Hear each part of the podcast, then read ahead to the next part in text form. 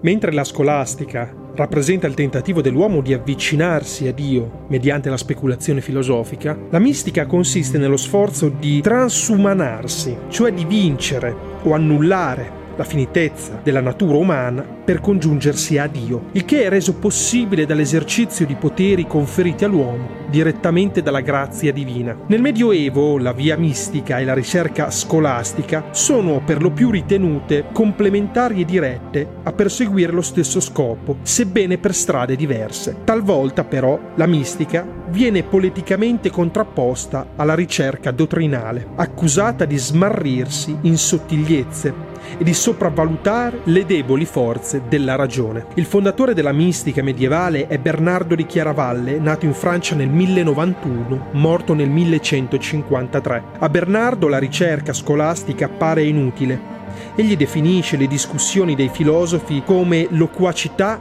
piena di vento e individua l'obiettivo più alto della filosofia nel conoscere Gesù e la sua crocifissione. Questa conoscenza si raggiunge soltanto percorrendo la via mistica, la quale presenta vari gradi. I primi 12 gradini sono quelli che portano al possedimento dell'umiltà. In seguito ci saranno altri tre gradini per giungere alla piena conoscenza della verità. Il primo gradino viene chiamato la verità severa e consiste nel riconoscere la propria miseria. Il secondo gradino viene chiamato della verità pia e risulta dalla compassione, riconoscere la miseria del nostro prossimo. Il terzo gradino consiste nella verità pura e sta nell'ardore della contemplazione che sfocia nell'estasi, momento culminante più alto.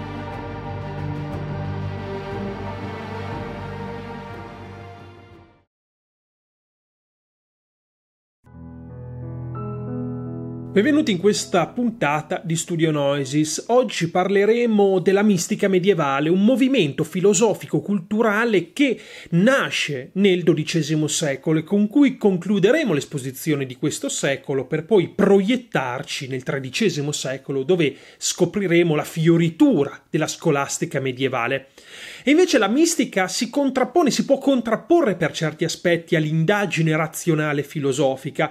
Per questo accenneremo solo ad alcuni elementi. San Bernardo di Chiaravalle, come abbiamo visto, è colui che ha dato avvio a questo tipo di pensiero. La mistica è un pensiero che vede nella contemplazione, nel raggiungimento di un'esperienza con Dio il massimo fulcro della vita dell'uomo e si contrappone quindi a quelle tendenze di cui Abelardo, che abbiamo visto nella puntata precedente di cui ti rimando qui in descrizione, è un po' l'antagonista. Ma San Bernardo non è l'unico pensatore che ah, possiamo eh, annoverare tra i mistici. C'è anche Guglielmo di San Teodorico che eh, si mobiliterà e tutta la sua vita sarà una mobilitazione per trasformare le scuole dei monasteri in scuole per avvicinare i propri studenti all'amore di Dio. Infatti lui sosteneva che come nelle città, le scuole, eh, la scuola di Parigi ad esempio, eh, insegnasse la filosofia e quindi insegnasse l'amore profano, l'amore per eh, la conoscenza filosofica, così i monasteri dovevano insegnare l'amore di Dio. Un altro grande personaggio sarà Isacco Stella, sarà colui che avvicinerà le scuole dei mistici, di mistica, alla conoscenza filosofica creando un ibrido e il più grande di questi ibridi sarà proprio la scuola di San Vittore con il caposcuola Ugo di San Vittore che sarà un vero e proprio dotto. Il suo De Sacramentis, l'opera sua principale, è una vera e propria summa teologica di grandissime dimensioni. Ugo di San Vittore sarà un vero e proprio grande pensatore.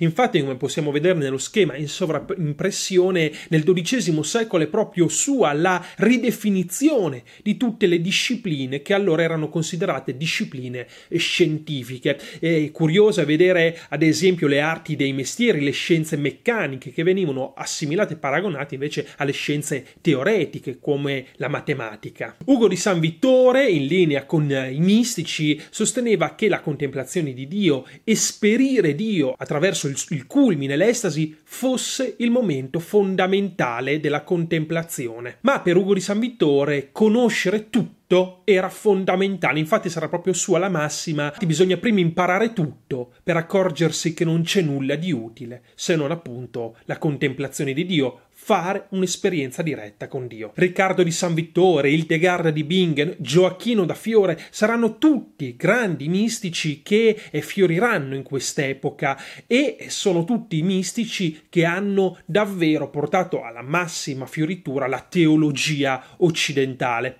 Ma ovviamente non possiamo soffermarci su questo filone che poi andrà ad instaurarsi su radici teologiche, ma possiamo già vedere che questo filone sarà costante in tutto il Medioevo. Infatti avremo sempre indirizzi filosofici alternativi a quello classico della scuola e poi della università e del metodo scolastico. La mistica rappresenta uno di questi metodi.